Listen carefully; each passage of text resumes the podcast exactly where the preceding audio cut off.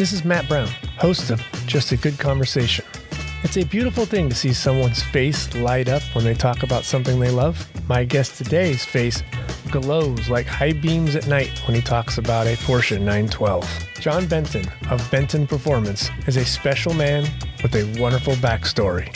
We sit down and talk about finding and falling in love with cars, business choices, and his managerial style. That car is part of me. As I know it's an inanimate object, and I know I won't be here to ev- forever.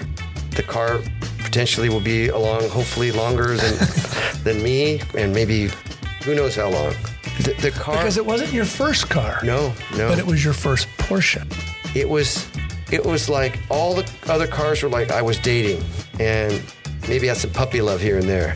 But I fell in love with that car. I fell in love with that car. It, it did everything I wanted to do. And once I got it sorted, it just would do it without failure. Um, I ran a lot of cars to failure and a lot of different things to failure. I just really liked that combination.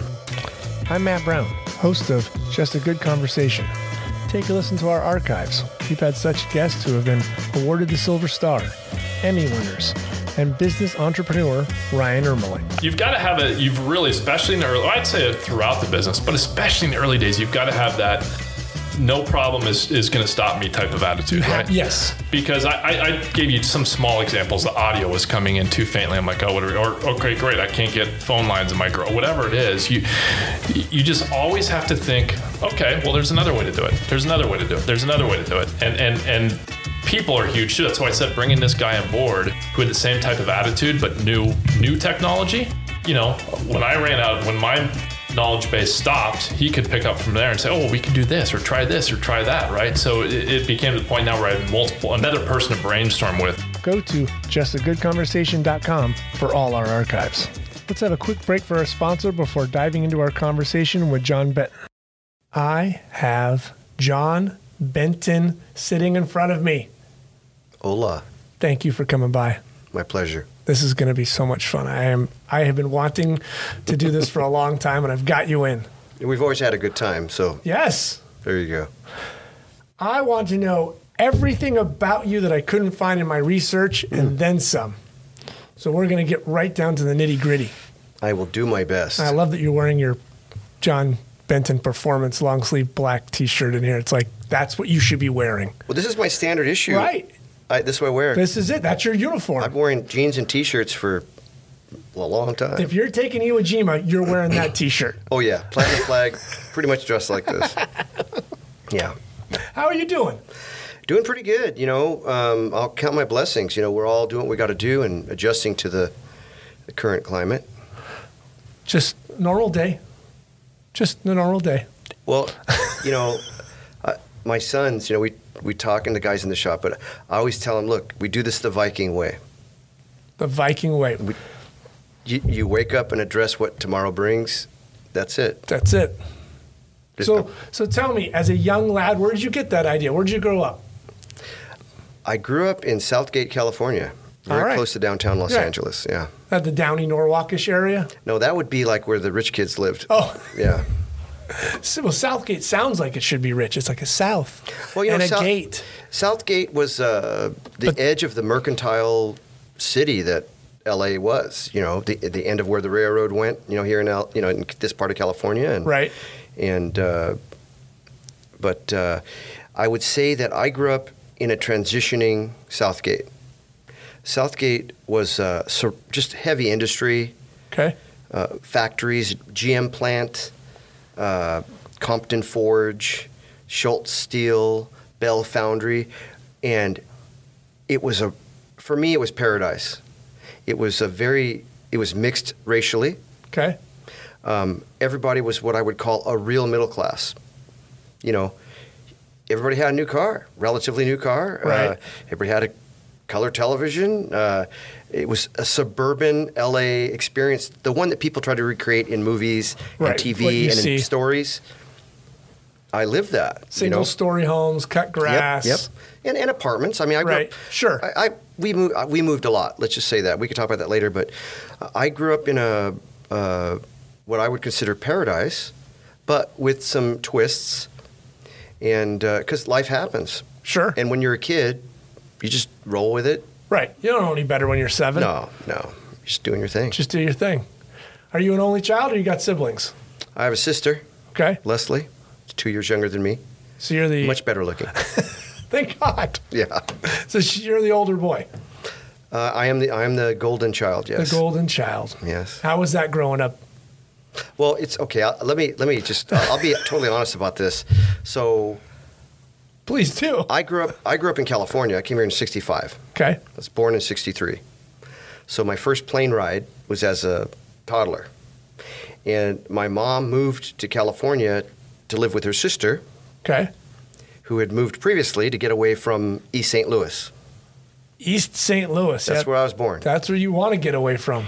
Well, mostly it was to get away just from uh, my my father was not interested in having children.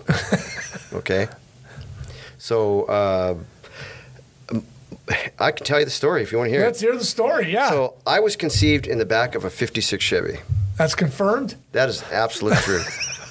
Okay, my mom, and this is how my when my mom passed away, I believe in '95, and I actually because we knew the end was coming, I we had these really intense talks, like because I never met my dad. Okay. I never met my dad, so we had these pretty intense discussions of it, and I really detailed like, well, what was he like? What was in his hair and his eyes? Because I didn't really know, and I never bothered her about it. Right. And she wanted, she said, please ask me everything. And so we had this really, really intense communication for a couple months before it wasn't possible. That's good. No, no, I recommend that to everyone. Don't hide. Don't, if your parents are sick or ill, don't squash it. Be part of that. Try to get what you can. Not like you're taking from them, but you know, you might have questions that cannot be answered later, and you you have Right. to. And if they're willing to share, She held those answers. Period. yeah. And she was totally honest with me.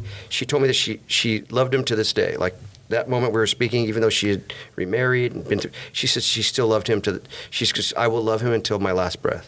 So knowing Wow. that she had that bond with him, and that had an effect on me, you know, as a person. Sure. But um, I asked her, so what's the deal? How'd you guys meet? And she says, well, I was a poor kid. I lived over in East St. Louis, and in uh, we had uh, there, in St. Louis on the Missouri side, they had some clubs where they had what was called colored music, Okay.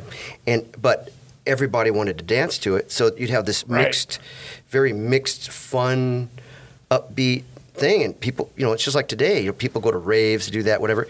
So my mom liked to party, and so did my dad. Right. And it's the 60s. And so my dad was like six three, blue eyes, blonde, you know, perfect specimen. Um, he was a he was a circle track, like dirt track uh, motorcycle uh, racer. Right. So you got this tall ass skinny dude.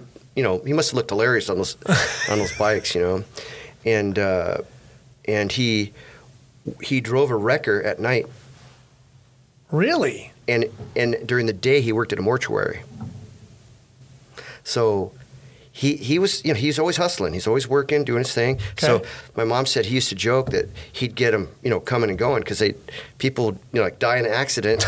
And he'd, he'd pull their car out of the ditch and the next day he's washing them off and getting them ready you know. So he, she said he had you know a fun sense of humor and all that. But long and short of it is that uh, my mom thought my dad was just incredible my real father Right. and uh, and she had never been with a guy at all ever like at you know Right. and so uh, they end up in his Chevy, and the deed gets done, and here I am. so, and I'm glad to be here. Yes.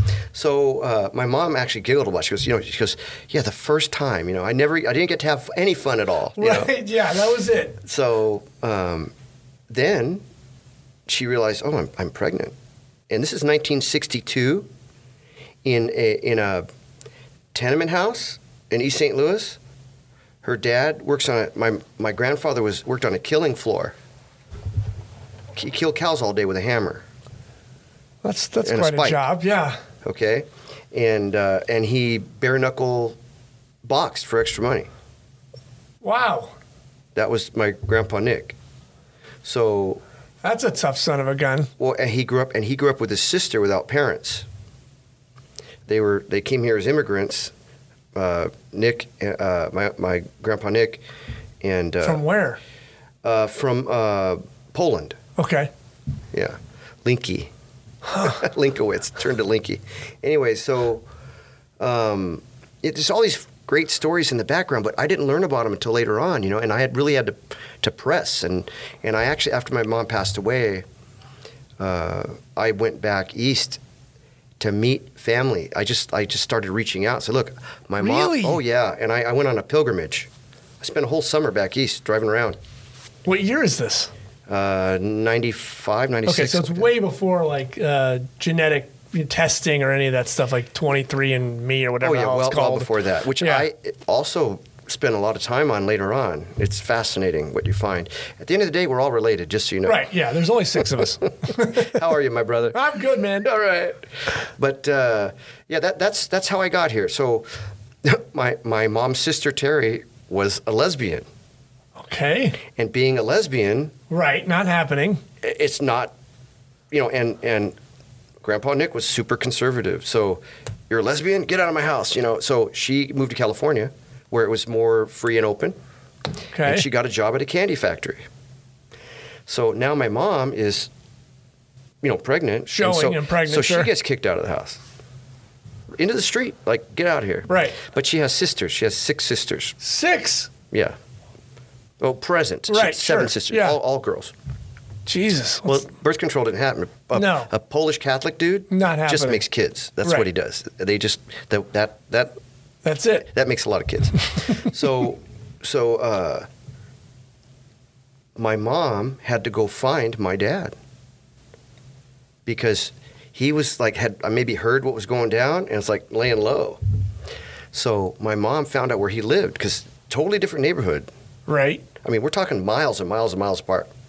In the 60s. It's not like you look yeah, somebody up. Yeah, yeah. So she started asking people, and oh, da- oh yeah, David, yeah, he lives over on this street. So she goes there, and Grandma Marie answers the door, and here's my mom, like you know, seven months or so, and she says, uh, "Can I help you?" And she says, "I'm looking for David." She says, "What's your business with David?"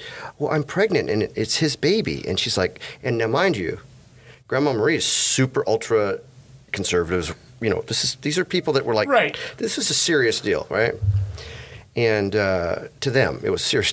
Right. so, uh, Grandma Marie calls David. David, can you please come up? So he emerges from the basement where he's he has his like bachelor setup down there in the basement, and she said he he just like the look he, he turned white as a ghost, like, and that was it. So he had to sell the car I was conceived in, which was this beautiful hot rod. He was he was a mechanic, and his father was a mechanic. You know, and I'm a mechanic, Right. but uh, I didn't know any of this. You know, No, it's like it just it's there is something to be said for that. It's, stuff gets passed on. But uh, to end this ridiculously goofy and probably very common story that people don't want to admit, um, they were had to get married, and he had to sell his car, and he had to pay for my birth, and he was indignant and made life miserable. Sure. Absolutely. I could see that. Yeah. So my Especially in that era. so my uh, aunt Terry told my mother, "Look, you're why be abused? Why be in that environment? You know, don't be. Come to California. It's different here.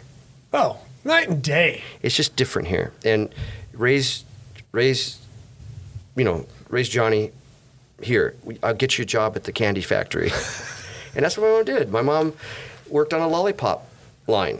She made lollipops, like those big, giant lollipops Right. with a stick. Yeah. And you hit them on a table and they shatter a million pieces. Right. Size of a frisbee. Yeah. So that's what my mom did at Helen Grace Candy on, uh, was that, Long Beach Boulevard in Lynwood, California. Wow. So there you go. That's Boom. You're here in Cali. so now I'm here, and um, mom met a gentleman named Leland Rash, and he was a beatnik, like probably the, the northern edge of beatniks because it was in the 60s now. Mm-hmm. But he was like a Du Bear's Bear to Bees Bee, you know, speaking the king's language, tattoos, you know, greaser. Tattoos. Uh, had a 49 Merc, green 49 Merc with uh, gold Appleton spotlights on it, you know. Wow. Mar- Marlboro six uh, like rolled, rolled up in up his marbles. Oh the yeah, yeah, handsome devil. Committed. He was committed to the look. No, I mean he was because back then it wasn't a look. Right. It was That a was lifestyle. a, that was a lifestyle. N- Right. Now it's kind of a yeah. Now it's a look. like if you to, this is okay. I got to say this.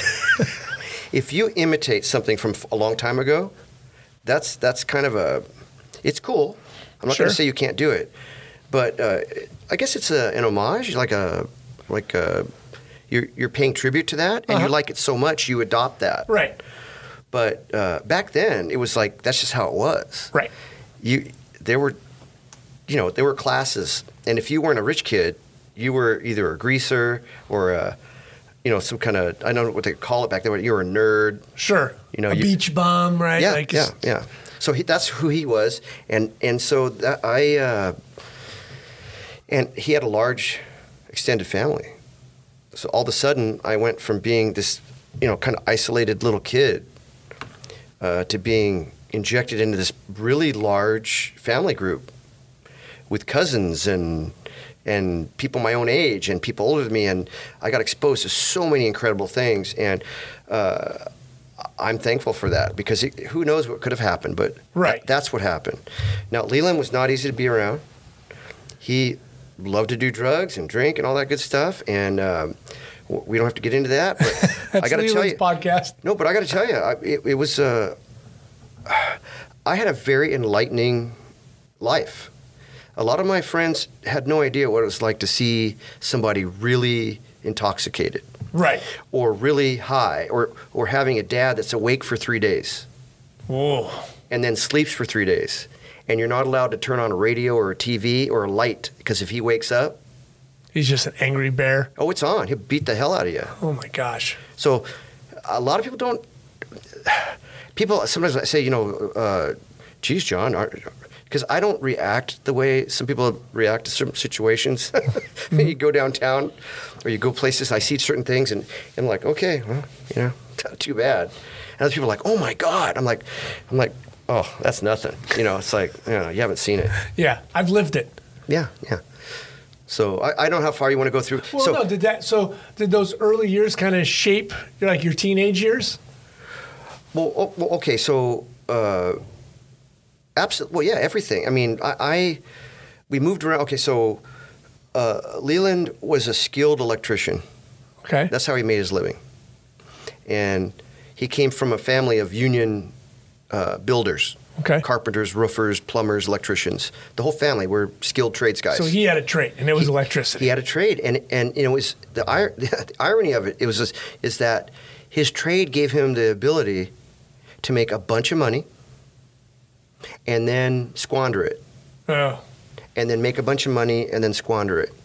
So we, it was. I grew up in a fe- I know I know all about feast and famine, when the economy is totally good. Right. Did he make a lot of money because electricians back then were rare, and it was very like a specialty craft? Well, okay, so America was expanding, and uh, the baby boom from World War II, it just kept blossoming. I mean, and so new homes, uh, new homes, and and building, Right. and maintaining homes that had been built in the 20s and 30s here in LA, uh, required workers. In fact, in 1968, uh, the United States brought in a lot of skilled people from. Uh, you know, they had a, a program where if you were uh, you were Mexican, right? You're in Mexico, but you're an electrician or a plumber or a scientist or whatever. You, they, you had a, a fast track to get to the United States, Right. Yes, they did. And they brought in skilled labor. You know, They wanted it. They, we, we wanted, it. we needed it. So yeah, you could not not have work. And so it was. I mean, we lived fairly well, but it was a very chaotic thing where. Uh, when it was good, it was good, and when it was bad, it was. yeah. So I, I lived in this weird world where you know, like where you see a planet when it's like freezing on one side and and and. Uh, Well, a lot and- like the moon. Moon's really hot, Yeah. and it's really, really cold. so so let's just say you have this planet where it's scalding hot on one side, freezing on the other, but in the middle is this beautiful paradise. so you know you, you you waited for when you were in the middle there, you know. you But tried I- to walk that line. yeah, yeah, and and looking back, I, I, I really don't have any regrets. It, it just happened, right? But what happened was, um, you know, uh, I had freedoms, a lot of freedom actually, because, um, you know, when I wasn't at school, I was on a bicycle or on a skateboard. I was with my buddies. We're taping bullets to the railroad tracks. We're Right. setting shit on fire. We're we're building contraptions out of uh, uh, like uh we used to have this thing we called it. You know, you have a, a rickshaw. Uh huh. So, not to sound like a racist bastard, but we were all crazy kids, and and I got to tell you, we, I, we it was a United Nations where I grew up, right? But we built this And thing. that's the best thing. oh, it was so awesome, and we built this thing. We call I don't know why we called it this, but it was the Ing Feng Ching, Okay. and it was made out of a dolly. And dollies have two wheels on one side with a little platform, and you put Right. boxes on them, right? It was like a you know a, a hand truck Right. right? So hand trucks have a handle that goes.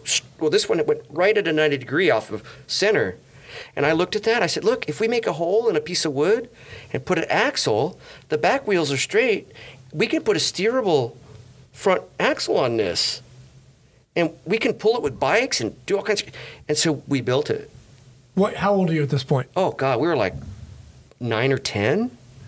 And you were already seeing that. Oh yeah. So we built this thing and and we're pulling it. One of our one of the older kids had a motorcycle. We he's pulling it and, and the thing would go out of control and you just get launched, you know. Right. No helmet, just thrown Nothing, into the street nothing. or dirt. We used to play a game called Screwdriver. okay? And it has nothing to do with Ing Feng Ching, but it, This, this isn't like prison shanking, is it? Nothing. so, oh, so you know, Leland's an electrician, and he had all these screwdrivers and shit. So I, one day, I, I was just goofing around, and I I would take the screwdriver and like throw it at trees and stuff, and throw it in the dirt, and it would stick in. And the other guys are like, "Oh, that's cool!" And so you're, you're stupid kids. right. Yes. So in front of San Gabriel Avenue School was a concrete entry about eight feet wide, and then on either side is this beautiful grass front yard in front of the the San Gabriel Avenue School, and there's a, a big flagpole. Okay. Okay. So that ended up becoming like a playground for us in front of the school there. And we would take the screwdriver and we'd separate it into teams. And the whole idea was to throw the screwdriver at each other without hitting each other, but get as close as we could. And To the person. Yes, and if and they'd have to take a step back. So we'd start pretty close to each other, like almost toe to toe, and throw the screwdriver in the grass. Try to get just as close to their feet as possible. Yes. Okay. So if you hit them, you had to step back, but you- you'd hit their shoe, right? But if you got really close, like within like a foot, then that they had to step. Anyways, it's whoever ended up all off the playing field. Right. And oh my God, you'd get a gash in your leg, your chest. It's like, oh man, you know. So we did stupid stuff like that. Or Throwing screwdrivers. and then the flag, we discovered that the flagpole had this rope, you know, for the flag. It wasn't locked up. It had like just a little clasp, right? Sure. And well, we weigh like what, 55, 60 pounds, 80 pounds. We discovered that we could go on to the front of the school, which was a big walkway, hall area with an open frontage. But that that rope was so long, Oh. we could disconnect it from the bottom of the flagpole, stand on the edge of the rail, and just launch ourselves out like pirates off a ship. Yes, and we, and we would we could get over the street in front of the school and swing around, and then we'd let go and roll. Now people are in their cars, and all of a sudden you see these young boys like, you know, just Swinging over the like Peter. Pan, you know. So, oh my goodness, Wasn't life fun? it was so fun. It was so fun. I'm, See, you had no idea. If somebody walked up to you and said, "Boys, you have no idea how good you're having it right now," and then just kept walking, you'd be like, "That's crazy." what's that old man want? Yeah, what's that old man? We're just playing with a rope on a Yeah. pole. You have no idea, like Yeah. how much fun you, f- without fear, you were having, We and that is the most precious thing kids can have. we we had soldiers, little soldiers, Little green guys, right? and and and we had model we'd build models we had the greatest thing ever you don't even see them in the market anymore you'd buy these little balsa airplane kits Yes. with a rubber band Yep. some were gliders and you launched them Uh-huh. but some had the propeller And you spin it with your finger and then oh my goodness we would make those things and, uh, rubber band guns Oh yeah. we would make the most elaborate rubber band guns and have the most the best fights ever. The first time I ever got my nose broken was because I shot a girl in her nostril. Okay? Who It's was a good shot. who was not part of our whole deal. Oh, not good. But her boyfriend, these are like high school. So it, it was my my buddy Latimer's older sister, and I swung around and I shot, thinking it was somebody coming around the corner, and I shot her from the floor up at an angle. I got her right in the nose, right, and she, you know, she screamed. Of course. And she's like, "Oh my god!" And so all of a sudden, her boyfriend, this guy's like a, a man to me. Right. Yeah. He just walks up and punches me right in the nose. You didn't reload and fire at him. Oh no! I was like watery eyes and like, wow, that that felt really. that man just punched me in the he face. just punched me in the face, and I got to tell you, I have. We can talk. We can elaborate on that because I've had some life changing experiences directly related to hand to hand combat with people. I'm serious, oh yeah. but um, There's nothing like nothing like being in a fist fight if you want to see. You know, people can complain. We, we talked about this earlier. Everybody's really brave on chat rooms and on you know on social media. yeah, You say it man to man with somebody, and you know you're going to throw down. The conversation gets real, real quick. oh yeah. I I I'm going to be 58 pretty soon. Um, I think I was probably 52 the last time I jumped out of a car, and that. A moving car. Uh, the, it was still moving a little bit. Brenda was driving, my wife Brenda, and um, yeah, I, I, if somebody does something really, really stupid that causes an accident, or you know, I'm out of the car. But no, I, that was the last time. I Brenda made me promise not to do it again. Cause Smart I, woman. Yeah, yeah. I, we, we can talk some more, but I, I We'll get to. We'll, I'll put this on Mortal Kombat. Uh, but but but, but uh, as far as like into the teen years, you know, um, in the summertime, I was cheap labor. right. Okay, so I didn't have a traditional summer most of the time. Most of the time, I, you know, got up at four in the morning, get up, Johnny, and ate like some Cheerios, you know, real quick, Right. and you jump in the truck and you're between two dudes and they smell like beer and Fritos, you know, and you're on your way to the job site. That was it. And and I they used me to do crawl work. So I'd get what was called a crawl box, which looks almost like a shoe shine box thing.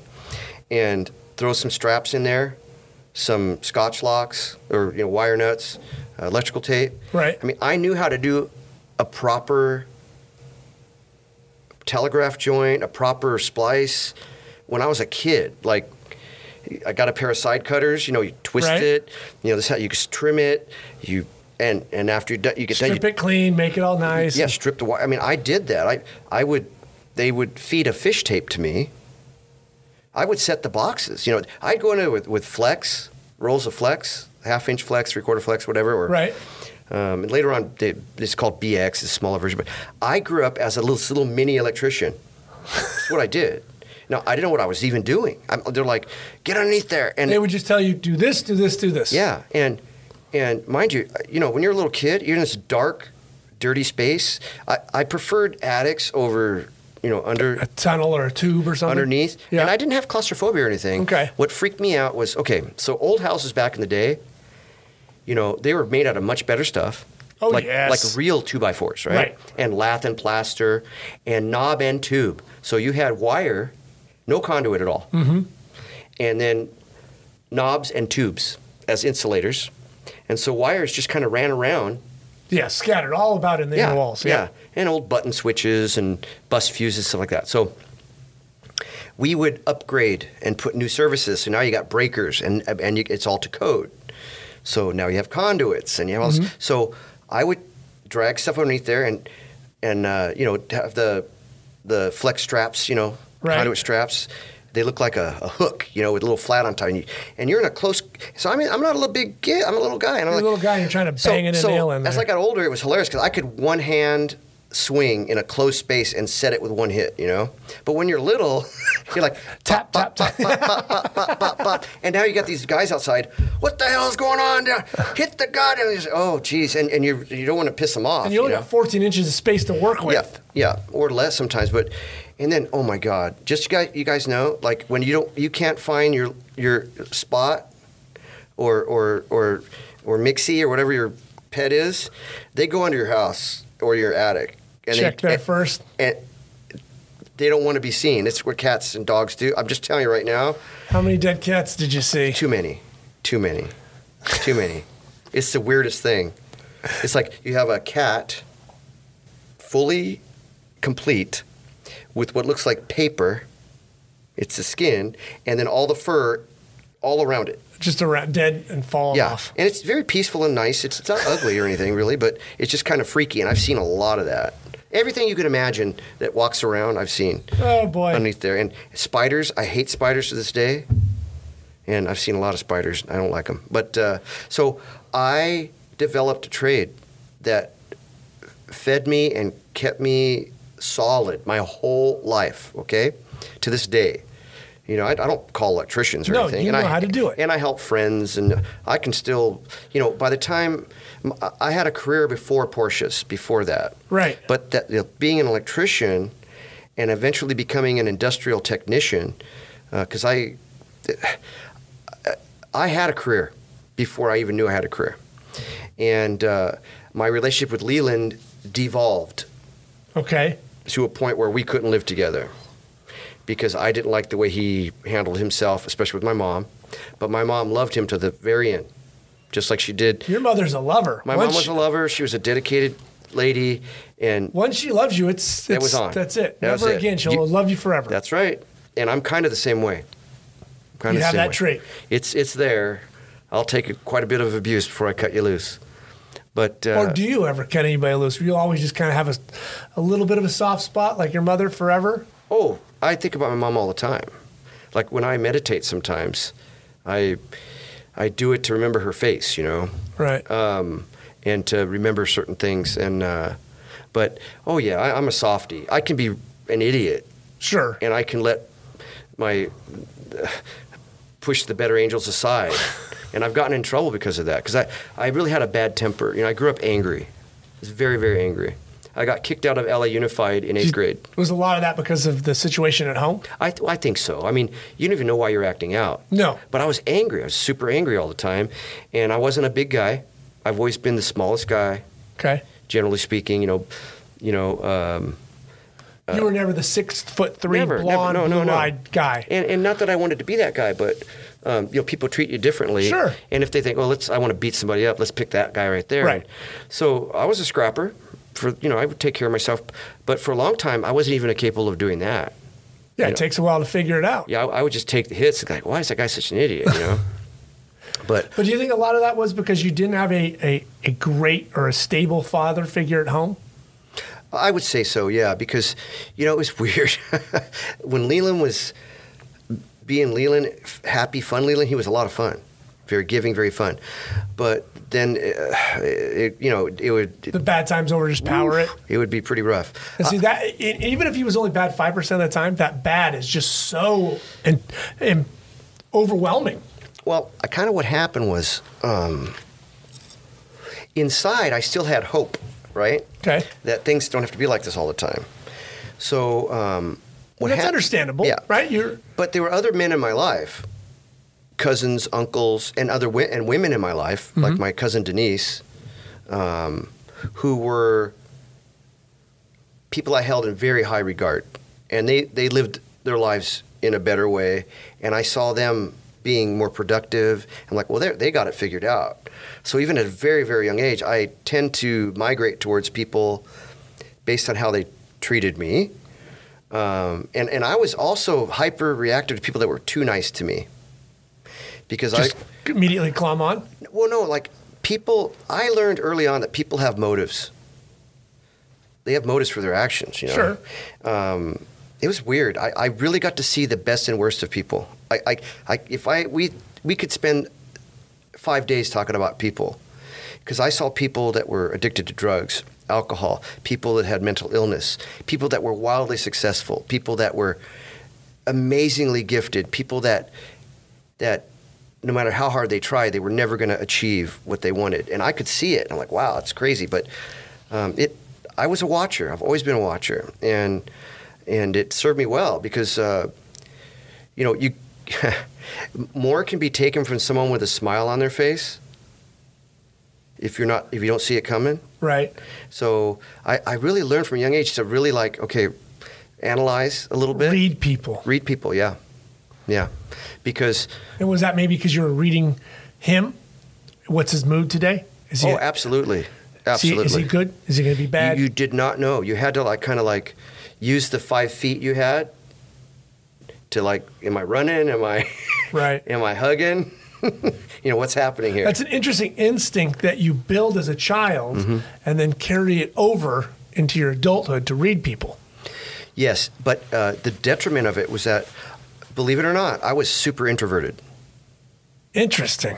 As a child. Oh yeah, I, on the schoolyard, I was a small guy, and I got sick of like standing in line f- to play kickball or softball. And being the last one picked. or last whatever. one picked, and I wasn't bad at anything. I was Right. really super coordinated. I was super physically strong. I mean, like I, I, I love my body. My body's been very good to me, and and But it's kids naturally saying, "Oh, because he's the smallest. Yes. he's he's got to be the weakest," and they'll pick Fat Jerry Yep. over you know little teeny John. yep, and I, and also I was also a pasty white kid. Sure. and so it's just an interesting environment to be in. But um, I was also kind of I was very creative. I loved to draw. I loved to if I could get my hands on stuff, which wasn't always available, but when I did, I used it. You know, I, I love to make stuff, and I would. I remember at Sangerville Avenue, I would. They had like this really cool clay earth. When it was wet, it was cool, and when it was dry, it was super cool. And the trees would drop these little twigs and stuff. And I used to go over there and build little cities and villages and try to keep it from other kids so they wouldn't know. And then inevitably, here comes the bully. Oh, you're you're a fag. And, Yeah. s- and stomp on everything. Yeah. And then, then the fight would happen. That stupid village. No, but I, I would I started fighting a lot, a lot, a lot, and it affected my grades. And and then people were like, "Wow, he's crazy." Right. I, I got really super belligerent, and and I think I, I said earlier, um, I got kicked out of LA Unified in eighth grade from fighting. for fighting, and uh, and I threw a book at a teacher. out of just frustration. Well, she she says she asked a question, and I gave kind of like a, a funny answer, and she asked me to grow up in front of everyone, and it just struck me. You and just she, went- and she turned her back to me, and I I'm like, and I I snapped, I threw. I mean, I was a very angry, angry kid. Right. But there's a bunch you don't know about. So And it's funny because now they would sit you down with a therapist Yeah. and discuss their, your feelings, and then they probably put you on Ritalin, and then you'd be a drooling. Well, I'll tell you. uh, So here, here's what happened. This I got 1977, 78 was a make or break time for me because this is what went down. How old are you? I'm 13, 14. In very important years. Okay, and an event takes place. Walking down the street. I'm walking home. It's a summer day, and somebody hits me with what I think is a rock in the back of my head, right behind my ear, and I go down. And I come to my senses, and I'm laying in some uh, bushes, like the not bushes, but what do you call it? The ivy, like ivy that grows in front of apartments Shrubs or something, right? Yeah. and and I open my eyes. I'm like, oh my god! And I touch my head. I got a little bit of blood, but not a lot, you know.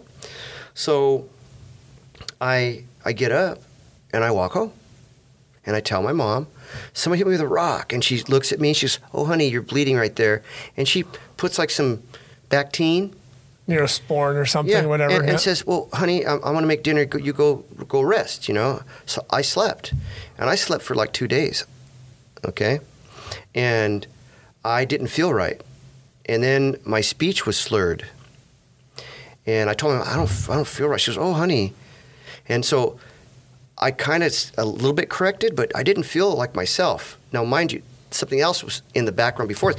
I had been accepted into something called MGM, mentally gifted minors. I had been, I was super hyperactive, introverted, but the teacher saw something in me, and I had to go. My mom took me downtown. I got tested, and I had like supposedly this super high IQ, and I ended up in this mentally gifted minors program, and I got all of a sudden catapulted to the front seat of the class.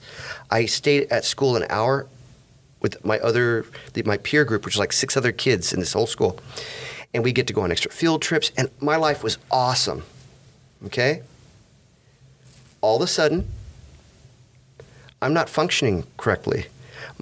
My summer, I spent it trying to like look in the mirror and talk to myself because I kept, I was saying like instead of girl, I was saying grr. I'm like, man, what is fuck? Man, what's wrong with me? You know, this I'm supposed to be like being attractive and, and Right. girls and stuff, right? I'm messed up, and I, and I and it made me even more angry. So, I get I get through, and I go back I, I go back to school, and I'm in these gifted classes, and I can't get the thoughts from my head onto paper. I'm like really struggling. Can't do it. I'm, I'm like really struggling. So I end up being put in a class. Oh no, I'm, I'm, I'm stepping too far. Okay, so Halloween night. Okay. Okay. Shortly after S- September, you know, you go mm-hmm. back to school, right? Halloween night, 1977. I'm walking down the street with my cousin, and this guy dressed in like a fatigue top with long hair, this hippie looking dude, has a old English can, and he's drinking and he's stumbling all over the place. And, and I'm like, and I looked up, I'm like, huh, man. I'm like, you should have another, because I always kept my sense of humor, right? and I was an asshole. And, I, and I'm, I'm like, wow, you should have another beer. And he says, what'd you say? I said, and I, and I put my hands up, oh man, I'm, I'm just playing. And he's like, and he comes at me. And I step back, and they used to have, used to see a lot this like St. Augustine grass. It's like a mm-hmm. mat. Yeah. And it can grow a foot thick. Thick and full. Yeah. And I stepped back into this. It was a, a cutout around a sprinkler. In this real like six inch deep. yeah, grass hole. Right. Yeah. And my foot went in it, and I'm laughing, and I'm stepping back. And I was like, oh, and I looked down, like whoa, because I'm stuck. Like look, and this guy was uh, an art like a he'd just come back from Vietnam, like or uh, was a like Right. still in that place sure. okay? And he lost his shit. And he did like a karate kick between my knee and my ankle and just shattered my leg. Compound fracture. What? I fell over. I'm completely like damaged. Like this was like to kill me, right? This guy like totally. This is a grown ass man, like a 250 pound dude. He just took me out. And now I'm laying in a front yard with two knees. I'm in really bad shape. And I was just starting to get back on, like, feeling, but I, so now I'm bedridden. I ended up having to be put back together. And my leg is now, I got one leg different length than the other. And things are really messed up. And I'm, I'm going to school on the phone. On the phone. So back then, so when this all happened, my mom went and said, "What do I do?" You know, he has to go to school, right? And even even the school had contacted, so they put this phone. Looked like it was from World War II. You know, it's got it's this black phone with the buttons on the front, Uh-huh. and it had uh, and a switch. There was a switch on it. And it was a quarter inch jack for a set of headphones that looked like Lily Tomlin, you know, Right, switchboard operator. I don't know. Some people aren't going to realize what I'm talking about, but Ah. you see these old movies with the switchboard Yeah, operator yeah. where they're they're pu- punching. hold, and yeah, Please hold. pushing. I will connect you. And they Yeah, okay. So. I ha- so I have this like antique thing. They bring it in. This lady comes in. She explains how it works. Tells my mom. I'm like, okay, whatever. Oh, I they bet said you still you wish you had that. Oh, that would be a Well, they take it when you're done. I know. so so uh, for almost like like nine months, I went to school. I was bedridden for three months. Wow. completely. Like I couldn't move. I was like they were stabilizing the leg and stuff, and it was a mess. And uh, it was a mess. So I ended up going to school. I would watch Channel 58, Okay. L Unified. They had classes at certain times of the day. Yeah, they did. Wow. Yeah, and and Channel 50 maybe it was. Right, I remember UHF, Channel 58 for sure. yeah. And so, and then I had a folder of classes, and then we had class over the phone. So basically, what this phone was set up for was a party line. So I would sit there, and as soon as the red light would flash, you'd push the button, and that was the teacher. And it took a little while to figure it out, but you could push that button anytime you wanted, and whoever was on the phone, you could talk. So I had like 12 friends that I've never met. We shared all of our closest dreams, hopes, wishes. Some of us died because some of the kids had like leukemia or other forms of cancer or, or something going with their heart. Right. And you just had a broken wheel I leg. and so I was, and and I really stopped feeling sorry for myself real fast because we're like, what, what, what do you, in, what, what do you got? It's like being in prison. Who, Sure. What'd you do? You know, it's like, I don't know if I, you know, I don't know if inmates actually ask each other what they do. I It- yeah, they do. I'm sure. so my, my time in jail is limited, but I, I uh, but but I had this really weird thing going This on. This little bubble of people you knew. yeah, and then we would get sad together, like because we knew. Or like you were leaving the group at some point. Well, everybody had left the group either because you got better, Right. but we would talk about that, like like oh man, my my blood test came back really bad, you know, and we're like oh man, it's gonna be all right, you know, and we're really super tight. And then when that person didn't come to class, You knew something was wrong. we knew something was bad.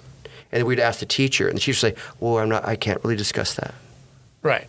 Carol just won't be with you anymore. Yes, and that was a bummer. That was a bummer, you know.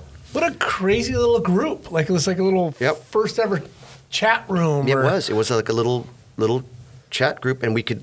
And once we figured out we could talk, it, that was very very helpful for all of us. Right. We would play music for each. other. Have you heard this song? Right. Check it out. You know, it's Van Halen, man. Check this shit out. So it's like, uh, you know, oh my god. And we had we had our little mini Kiss army. Oh wow. Yeah, it was it was pretty good. But I, but I got better to where I went to therapy and learned to walk again and build my muscles he just back and stuff. crushed that leg. Oh yeah, he hammered it, and so they were was he ever caught or any prosecuted or No, just no. just crazy guy goes off into the neighborhood? Um, it- it's a long story, but basically, different world, different time. right. Yeah. And uh, It wasn't an Amber Alert put out. Yeah, yeah. So now I, I go back to school. It's ninth grade. Okay.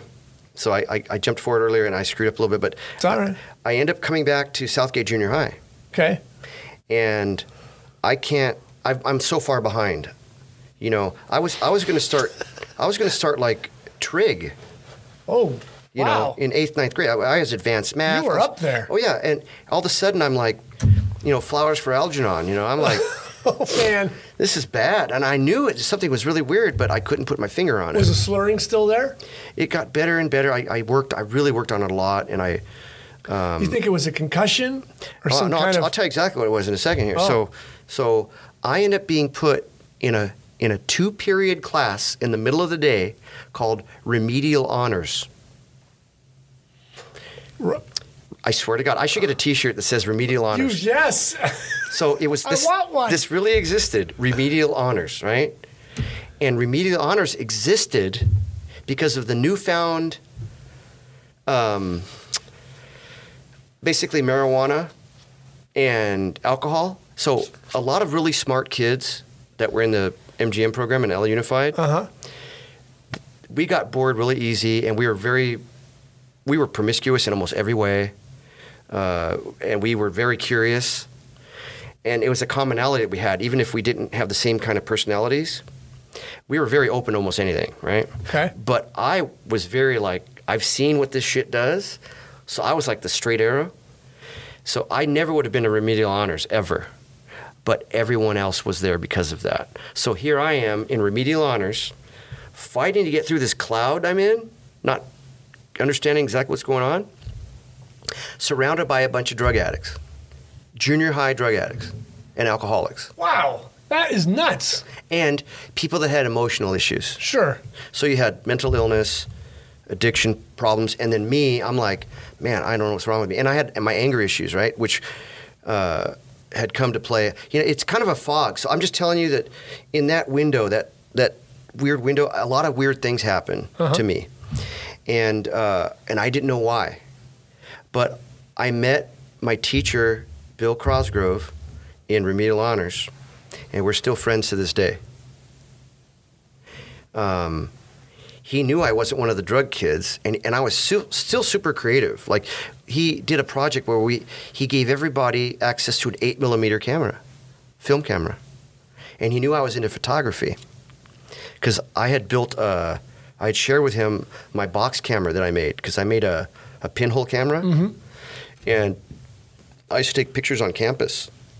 I love taking time exposures with the pinhole because all everybody's everything's in focus except for the people. Right. All blurry. Yeah. So, anyways, it's a long story, but um, I still have the creative part was still in there, and and I'm like, really, we get to make a, a cartoon? He goes, yeah. and he gave us the parameters. Like, here, you could do it. This is you can do whatever you want, but I'll help you out. Blah blah. blah. So Stay I, in this framework. I used the chalkboard because I could draw still, and I drew a space launch. Okay. two frames, modify it, two frames, modify it. And I made, you know, he, he said, look, you're going to run out of film, so you got to kind of plan it out. And, and I made this really cool, How much time did you have? Five minutes? uh, if that. Maybe- If that. okay. But, but no, yeah, it's probably somewhere around. But, but I, I used my time wisely, but I basically just made a, a space launch. You know, it's kind of cool. And then and I changed to a new frame, but it was still in the same thing. Right. Because we made it, he showed us what a storyboard was. Wow. This guy's Yeah. thinking. you know, he, he's a brilliant man. He's a great man, and he was, he's like the the best uncle father figure dude. We we've done some incredible things together. Nothing creepy. You know, he's uh, he's a really good dude. and uh, I've had some creepy things happen. We don't have to talk about it, but we can if you want. But um, you know, I I uh, I thank him very much for saving me. You know, and. Uh, We need more people like that. Oh, That can absolutely. see a spark absolutely. in a child. And, He's a big dude, big strapping dude, and um, and so that garnered respect immediately because you weren't going to play shenanigans. Um, and guys that did, he would. You're like, oh, we're going to the office. Straighten him out. No, we're not. No, no, you're going to. And he wasn't mean. He's not a mean guy at all. right. But it's a presence. Oh yeah, but but if he back then, you know, if you grabbed a guy by his belt loop on the back of his pants and you, you're big as he is, Let's take you all the way. No, you're, he's like carrying you. Right, You know, yeah. all you got is like your balls in traction and and you can, and tippy toeing all over the office. So you know, he he handles his his business that way. We need more teachers We like do. that. We absolutely God, do. Blessed, we need more teachers like that. So, um, he he took me under his wing in a very very we became very close and we hiked the Sierras together. We did the John Muir Trail together as adults later in life.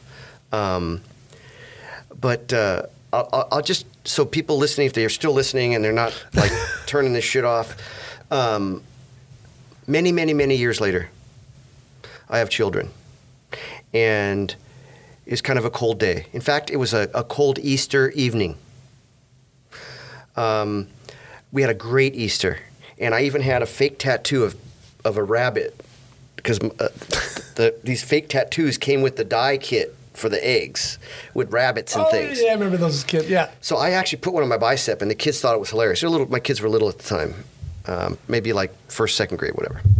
So, time to feed the dog. So I'm in my bare feet. I got a pair of sweats on, and no shirt because I was like in the middle of doing something. Brenda's like, "You didn't feed the dog." I'm like, "Ah, damn it!" So I open up the sliding glass door, which was pristinely clean because that's how I kept them. The back window, I like windows clean. I run out in the backyard.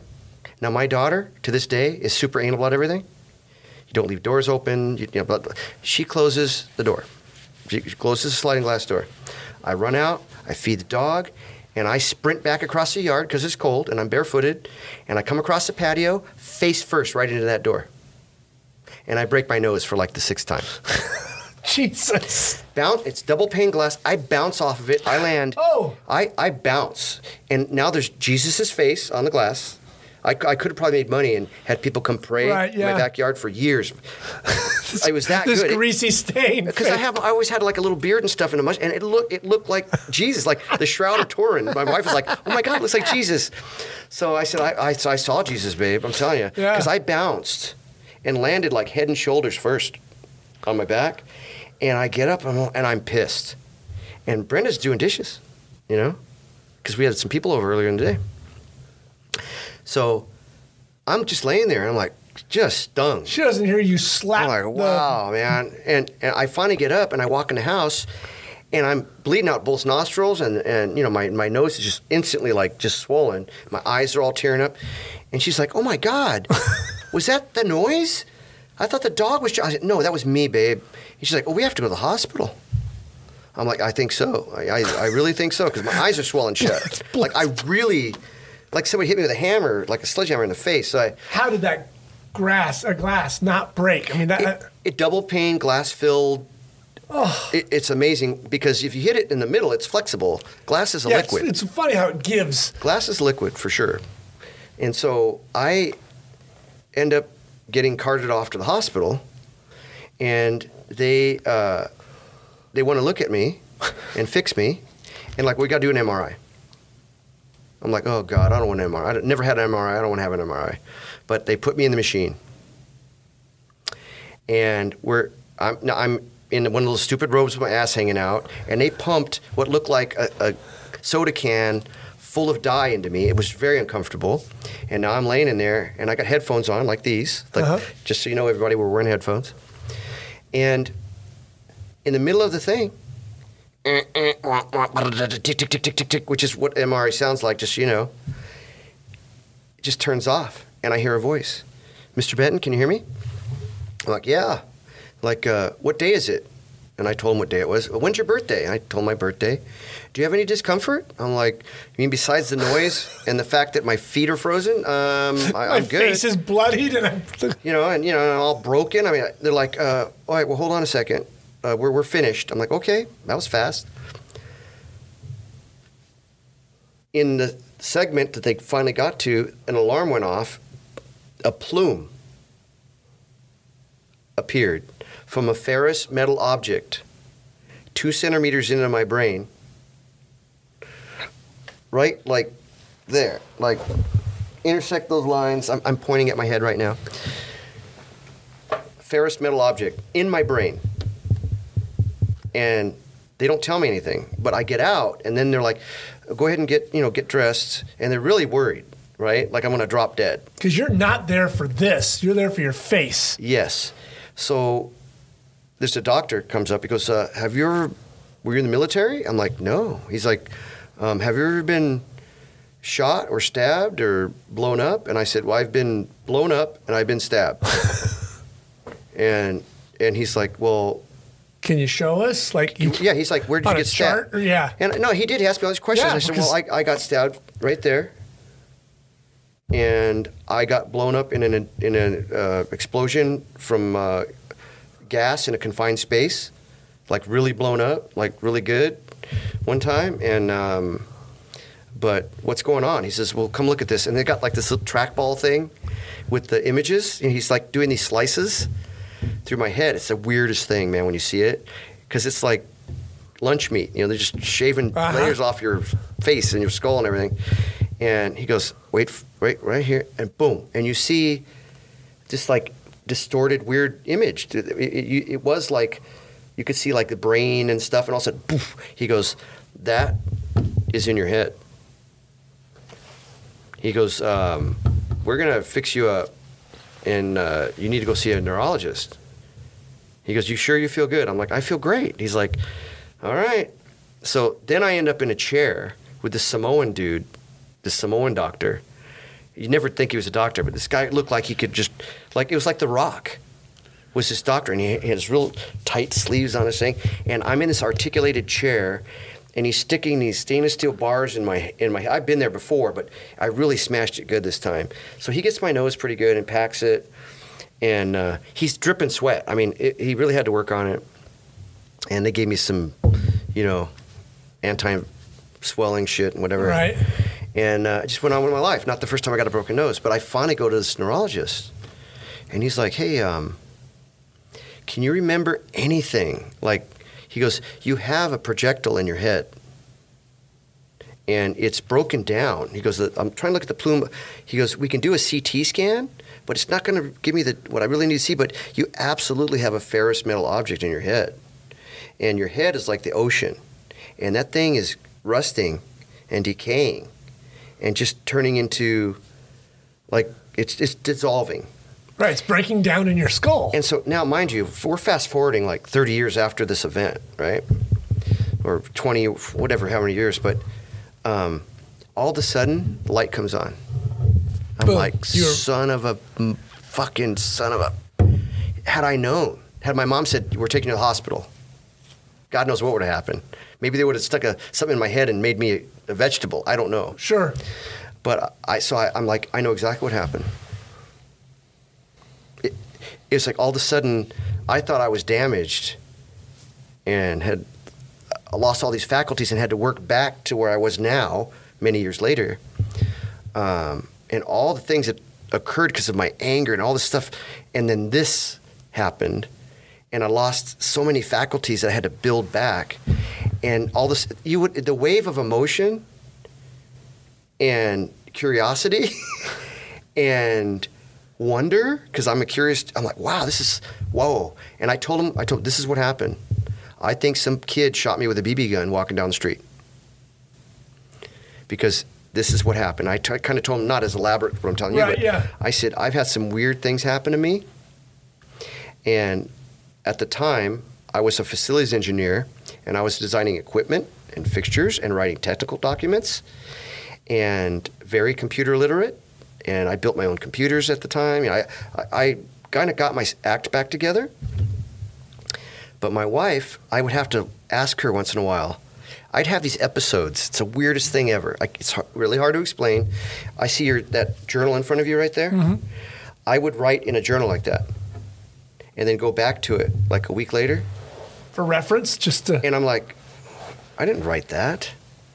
I didn't write that. And I'm like, wow. I'm like Brenda, and I would freak out. I'm like Brenda, that's my writing, right? She's like, absolutely. I'm like, that's the weirdest shit. And it would happen. It, it doesn't happen much anymore, but um, as this thing decayed, I would have like mini strokes. They didn't remove it? No. So the neurologist told me where this is in my head had to do with speech, which made total sense. Yeah, sure, now. And he said, but what's happening is, he goes, uh, a br- brain is resilient to some extent. So he goes, you got lucky. What it looks like is it, it went through in an area and went between a low, like uh, he says, your brain looks like a. It, it's got all these folds and convolution, right, yeah. convolutions, in it. and he said that object went in To a fold. into a fold and went pretty damn deep. And you had a brain bleed, which is like a stroke. And you were young and strong, and luckily you went to sleep. You didn't run home. You didn't bleed out in your head. You the your body did what it had to do, and it, it clogged the leak, but you had a stroke basically. And that stroke followed you, and it's been following you to this very day. He says, We cannot go in there and do anything about it. He says, The amount of damage it would do would be catastrophic. He says, The fact that you're mm-hmm. functional, Removing it would be more damage at yes. least. Because he goes, What we would be probably going in there and finding is rust, which is very much like your blood. He says, So what happens when you have a stroke or an aneurysm? You bleed into your brain and it short circuits it because of the iron content. It just short circuits Right, everything. yeah. He goes, So what you have is this thing. There's probably some kind of shell around it. It's this right. debris or now. a pellet, whatever the hell it he is. says, so it's going to continue to break down. And it's just part of who you are, but it's not going to kill you. wow. So, and this is several. This is a long time ago. Right. You were a kid, 13. Now you're a And- grown man with children. Now I'm a grown man with kids, and I'm in my 30s or whatever. So it's 20 years later. And so now we're another 20 years later, and uh, and I worked in some pretty crazy environments, you know, and a lot of responsibility. Does it ever go off like a metal detector or still No, it's, bother it's, you? it's too small. I mean, now it's just gone. You can put a pocket full of BBs in your pocket right now and go to the airport. They're never going to see them. If they do one of those scans, they'll, they'll might see it. Like, what is that? Oh, it's little BBs. And what are they going to do with them? All right. You know? So, but is um, it? Have you had it checked? Is it like still there? Is it gone? Is no, it, I mean, the is it- neurologist was really kind of like, look, he goes, keep an eye on it? no, no. He just says, you know what? If something happens, you know, you got your wife. Um, they considered making me wear one of those uh, wristbands since I can't have an MRI. Okay, like a medical alert kind of thing. Yeah. yeah. And I told Brenda, I'm not wearing one of those stupid bracelets. no, if I end up, if they put me in an MRI and it squashes me, uh, too bad. But I have a feeling that if I'm in an MRI again, it's going to be something really bad. So I, I'm not worried about it. So I don't wear one of those stupid bracelets. But so uh, I did. I science is wonderful, right? We have all this technology and all this stuff. I got one of those titanium posts Okay. a couple years ago Uh huh. like a year ago. I got one of those titanium posts to put a tooth on. It's really amazing, awesome. Takes a while to do it right, but I'm that technology rocks for me. Don't do the quickie one, guys. Do the one that they put a post and address a tooth at a time. That, that works really well. Um, but anyways, I uh, had to go in for that, and they wanted to do a scan of my head. I said, I can't, I, I can't do an MRI. And he's like, we'll do a CT. I go, will that affect medical? He no. So I had a CT scan, which is even more crazy. You're in this, like this chair with this thing. You Spins around oh, you, man, it's yeah. incredible. It's so Star Trek. It's awesome. So they do a CT scan, and I asked him, hey, can you go up, make sure you get, and the guy's like, well, I guess I can't. Like the, this is the anesthesia, not what is the uh, radiologist guy. I, I, I want to see something. So he, he shows me the scan, and there's no longer anything really noticeable. Uh, The uh, actual, you could see an object. It's not there. Yeah, it's it's uh, it's it's like more like a nebula cloud. Yeah, it's broken down now. So I think whatever whatever gifts that gave me and whatever melodies it was giving me, it's become a non-issue. Now, once in a while, I do have a little slurring, and it may happen while we're talking, but it, it's still it's a weird thing. It affects. It's weird. I can't explain it, but for a long time there were a lot of mysteries that I had no explanation for. There you go. Your daughter doesn't close that screen uh, or that sliding door. Yes. Nobody knows. So I know it's a crazy tangent, but that definitely affected me as a person. Sure. All, everything, you know, we all have our things to deal with, but I, man, I don't know where to go from there. But well, I mean, that's pretty wild. yeah, but you get your act together. You get through high school, and the, Well, I- the yeah, BB's so- the BB's still in your head. So when I was, uh, I had, by the time I got to high school, I, I by the time I got to my junior year, I started to roll pretty good. You know, I was like, I got this, and I had my little Volkswagen that I had painted a house See, to that's get. that's what I was going to ask because you're a car guy. Yep. Where do cars fall into your life at this point? Are you that four, 15 and a half year old boy waiting to get your my, ca- permit? my car was my house. get your get a car at 16? Yeah. Are Well, you I just were you looking at looking at it as time? When do I get a car? How much does it cost to get a car? Well, I uh, I got my I got my first ticket when I was 14, joyriding, a 64 Impala, Who's Impala? uh, Leland's Impala, Oh, of course. and How uh, did that go down? um, a policeman on Tweedy Boulevard pulled up next to me and asked me how old I was, and I told him I was old enough. And he said, "Pull over," and I pulled over, and I get out of the car. I'm a midget, you know, and he's like, he's just shaking his head. Probably just saw eyes over the window. Yeah, yeah, I, I could barely. I, mean, I was sitting on the edge of the seat, you know, tip, you know, just barely able to touch. The tapping the gas. It's a big bench seat, you know. it- Yeah, oh, yeah. It's got this. You pull it forward, it glides with effortless glide, and then you. Right. And I'm got the wheel, and I'm doing my thing, automatic, big, you know, it's easy to drive. so, he's like, "Where do you live?" I said, "I live on Alexander." He says, "I'm going to follow you. Drive home." So, I drive home. Use the turn signals, line, pull up, park the car in the driveway, put it in park. I get Now, out. where did you get this confidence to feel like you can drive? Well, when when uh, Leland's family was huge, Okay. and I had all these fun cousins, and sometimes in, sometimes we'd go back to Texas for family reunions. Okay. For the Greenhaws, the Rashes. They're all farmers and crazy people. They like to drink and fight, and I mean, like, Good Texas time. oh my God, I, I can. some of the best fights I've ever seen were not on HBO. It was like Uncle Dale and Grandpa Don. You know, like Going at it in the backyard over something. knife fights. I mean, like I'm telling you, I've seen some incredible things. People don't people don't know what it's like to be really alive. You watch these shows like with Vikings and shit. Uh, when people would raid your village. I mean, this what that, this is this is who they are. It's just different era. Well, it is. People have no idea how comfortable it is. It, we are we're so trapped in our little TV world. But anyway, Nobody raids your village anymore. we right. hope not. Right, I mean, no, nobody like you don't look in the distance and see ships, and you have to start blowing your horn Yeah. and gather up, Yeah. you know, Yeah. everybody and take the women and children and Yeah. send them to the hills. It's pretty wild. but uh, without making this all about this crazy whirlwind childhood I had, I, I But that's what shapes us. It- it- it is Our what shapes us. childhood shapes us. yeah. So in Texas, you learned how to drive. Yeah, so so I learned how to shoot guns. I learned how to fight. I learned how to drive cars because they would just take one of the cars Like one of the kids would grab keys because all the adults are so drunk they can't even get out of a chair. Right. And they're and they're listening to old timey music and dancing and stuff. And we'd go out, we'd get an Impala or Bel Air or Ford truck, and now we're doing donuts out in the field and laughing our asses off.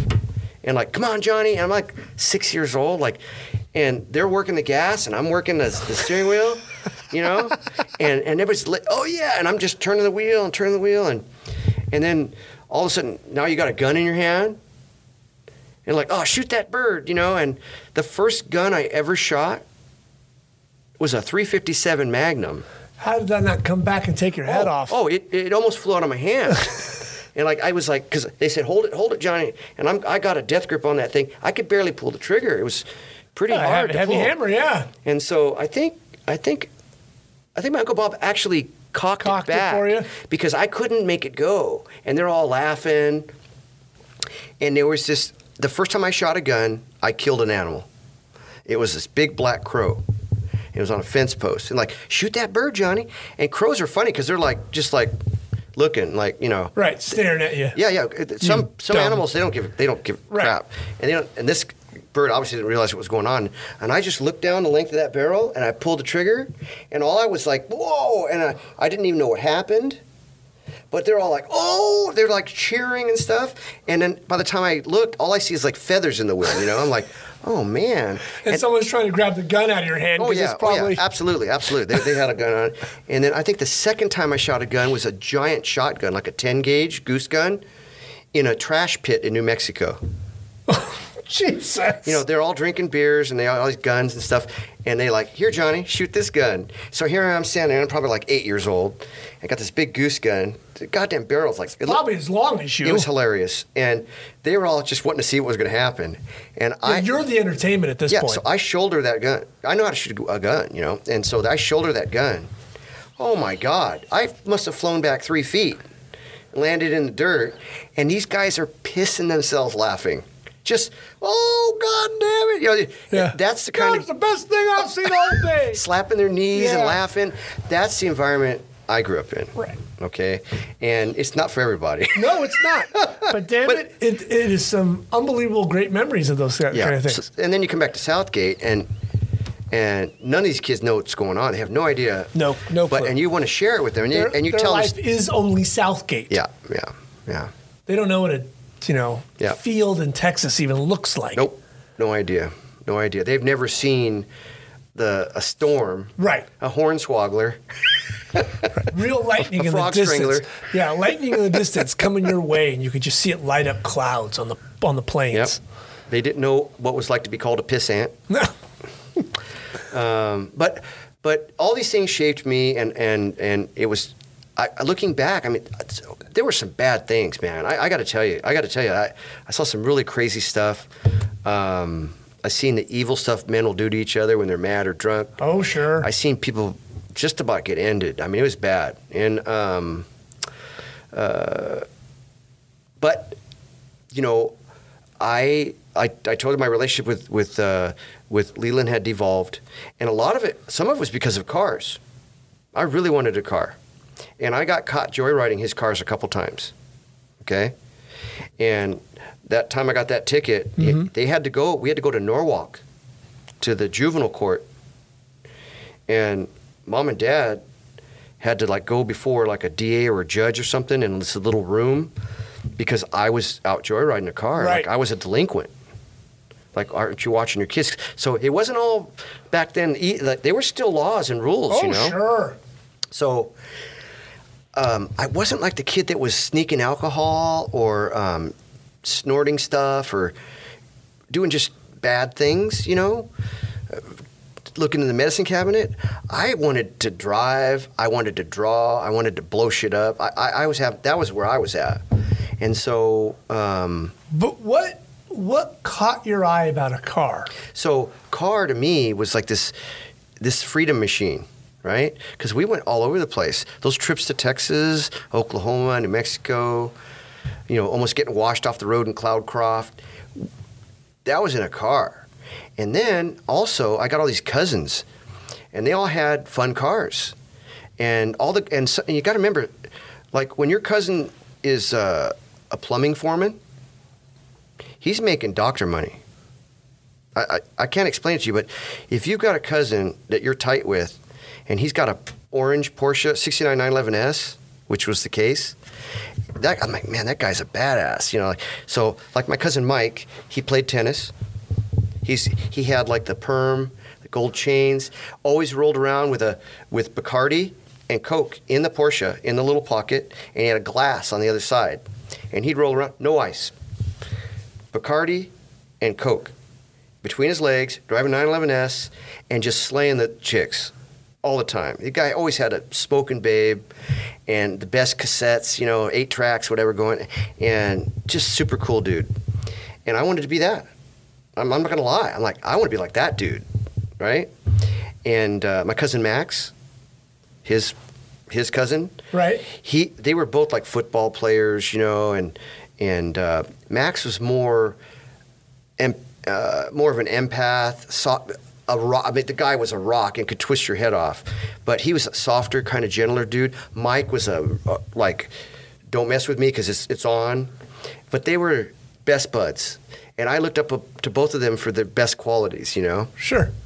and uh, I knew I wanted a. I wanted. Uh, Max always drove a Volkswagen, and my cousin Denise always drove a Volkswagen, and I hung out with my cousin Denise all the time. Whenever I was little and everybody was doing stuff, partly because she had to have a chaperone to go to the beach and stuff. Okay. So they was, well, take Johnny with you, because when you got this little boy with you, it's harder to get into mischief. Right. Absolutely.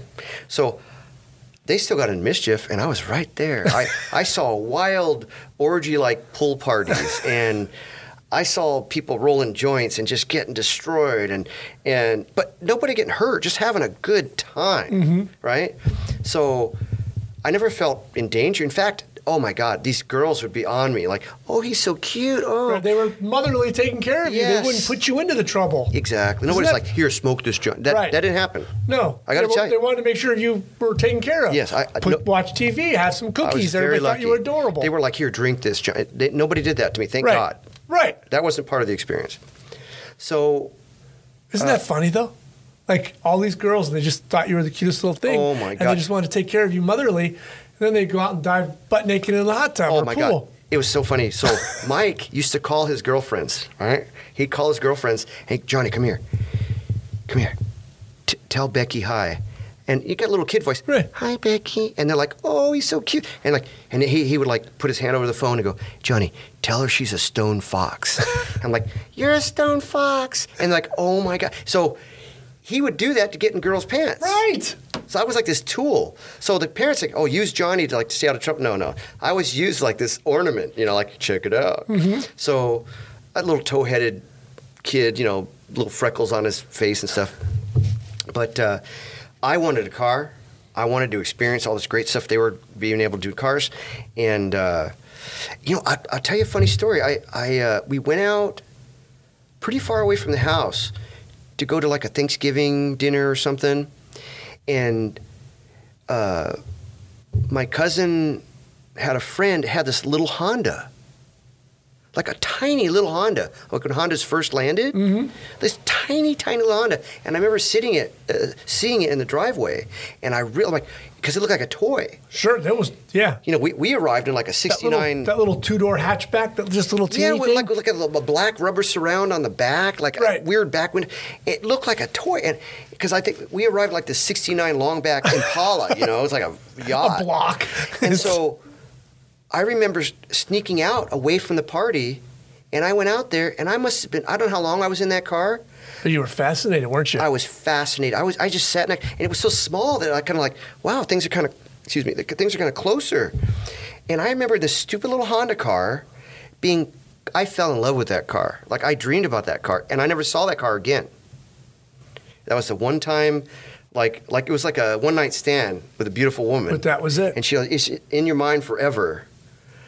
But and I, I can that make- car I- touched you. that car touched me, and and I haven't told really told anybody that story, but I remember that because because we're talking about all this young. I'm Right. thinking about stuff I haven't thought about in years, but um, I remember really like falling in love with that car, And Was uh, it the shape, the size? Just it wasn't American, so it looked a little yeah, different. a little roundy, you know, and, right.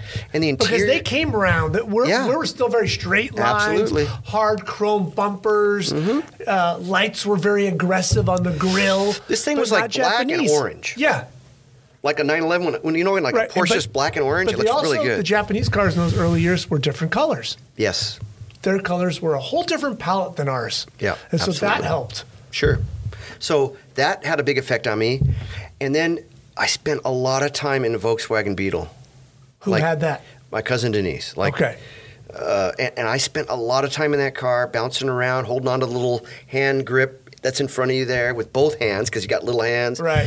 And uh, What year was that little Beetle? uh, I think it was a. I think it was.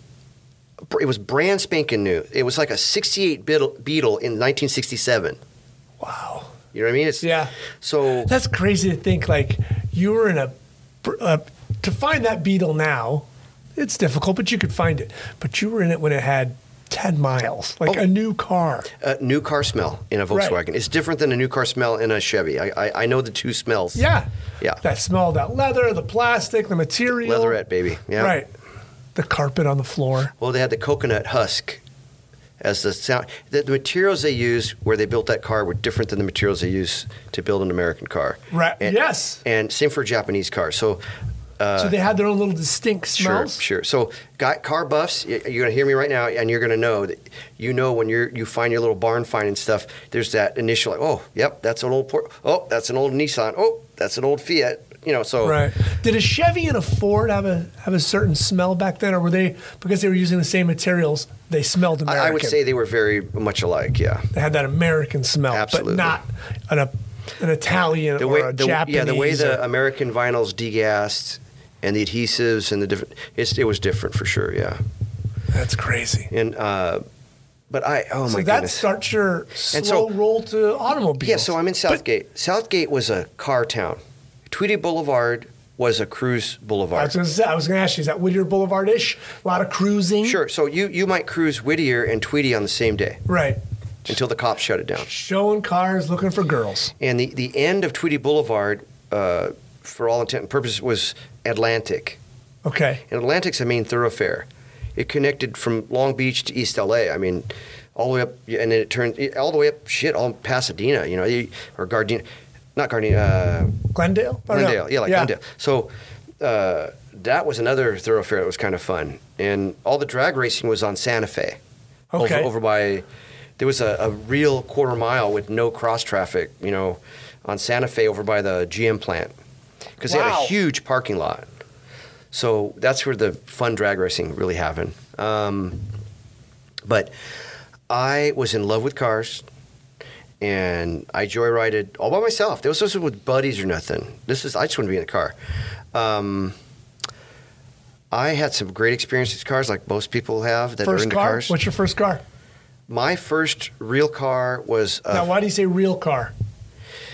because I had maybe joyrided or borrowed stuff. But no, I mean owned. The- One the- that was the- John's yeah, first the, real the car. fir- the first real, real car I owned was a 59 Volkswagen ragtop Beetle, ragtop sunroof. And I painted a house to get it. How much it cost?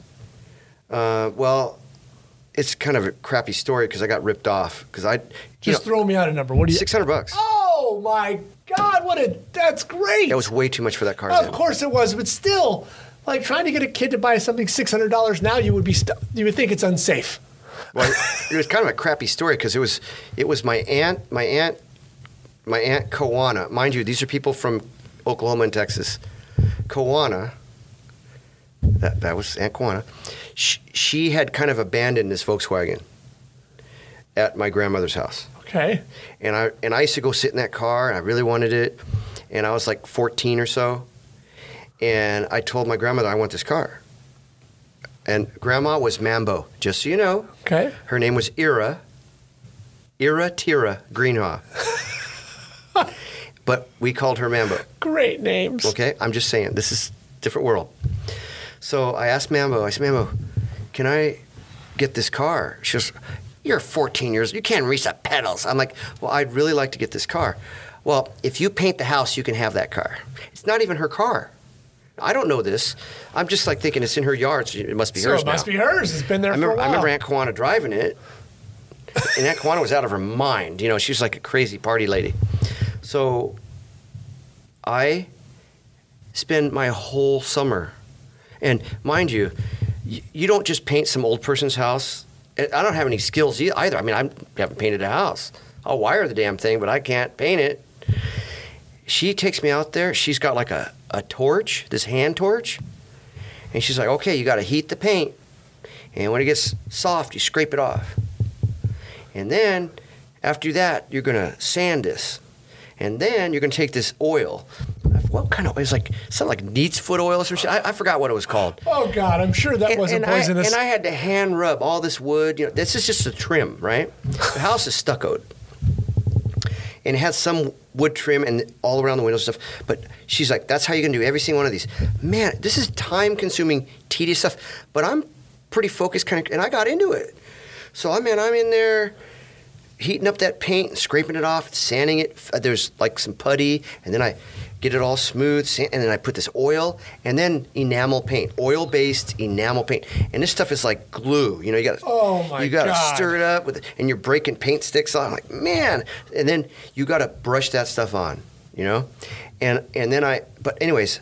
I painted the house, did all the trim. It took the whole summer the whole summer. the way well, all I had was like brushes.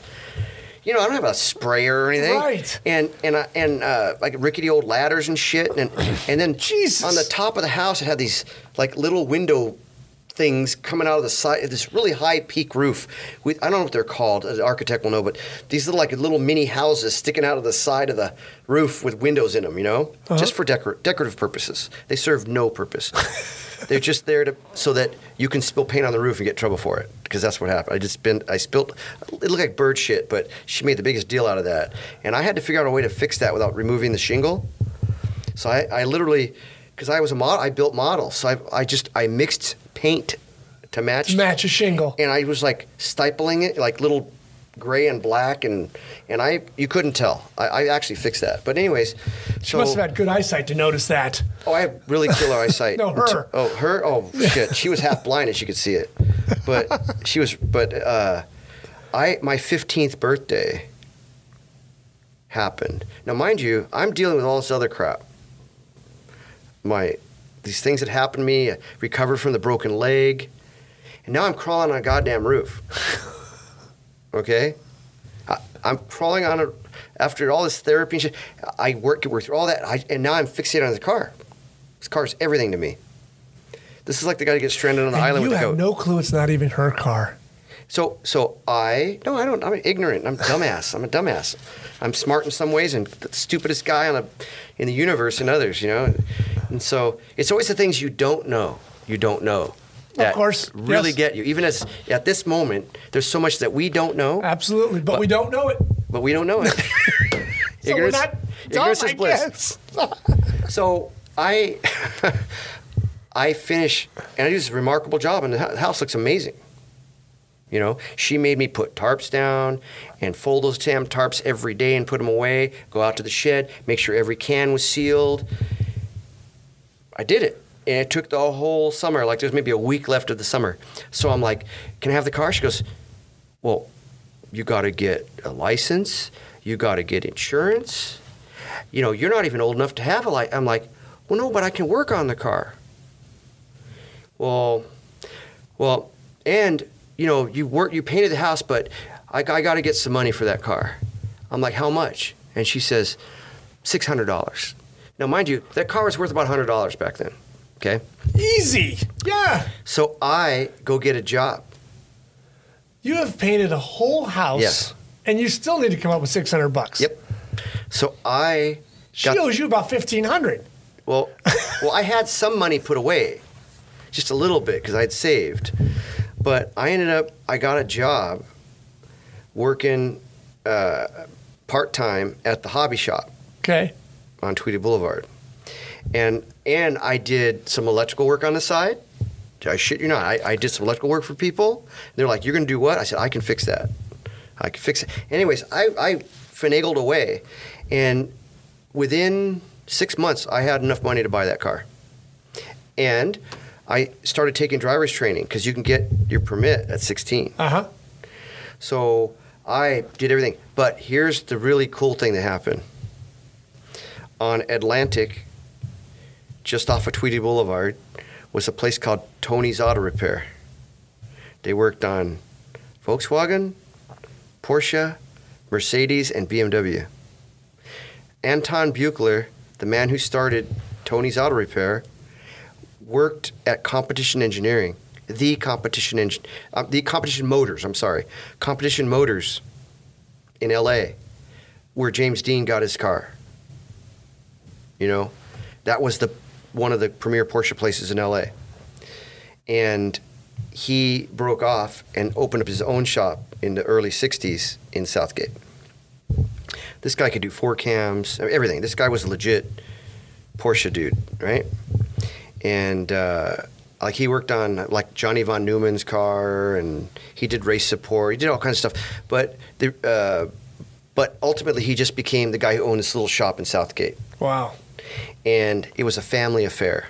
So Adam and Adam's wife Herta and Franzela, Frank, and all these cool Austrian and German dudes who came here on a program after World War II, lottery system, they landed here. And Adam, pretty much by the time I went there, was like the main dude.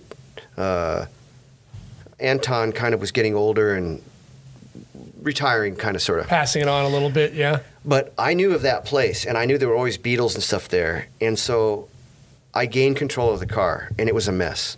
You know, pedal to the floor, uh, carburetor frozen, and I didn't know a whole lot about cars, but I had an idea of like, okay, it's the stuff's here. So I would get on my bicycle. I, I got on my bicycle, and I got a bag, paper bag, and I put the carburetor in a bag, couple of bags, double bag, you know. Took the carburetor off the car, and I rode over to Tony's Auto Repair.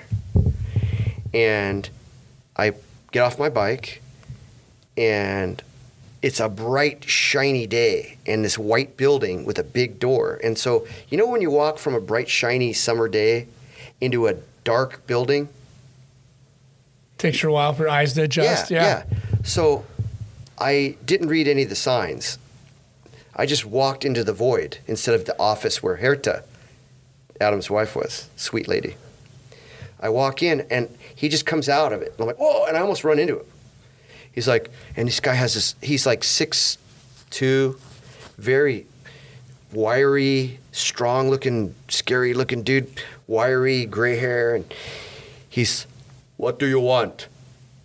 I'm like, oh, uh, I've I got a Volkswagen, and uh, it doesn't run. It's in my backyard. I, I bought it, and I got the carburetor, and I want to get the parts to fix the carburetor. That's all I wanted.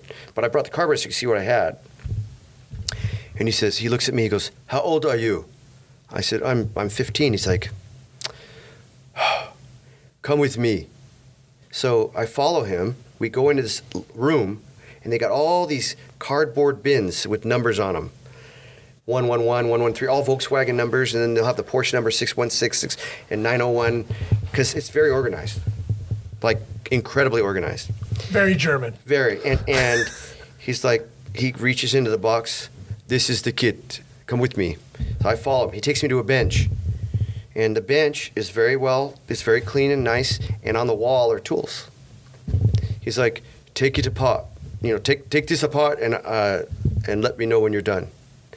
Well, I'm like, Tara, I'm like, take it apart. Okay.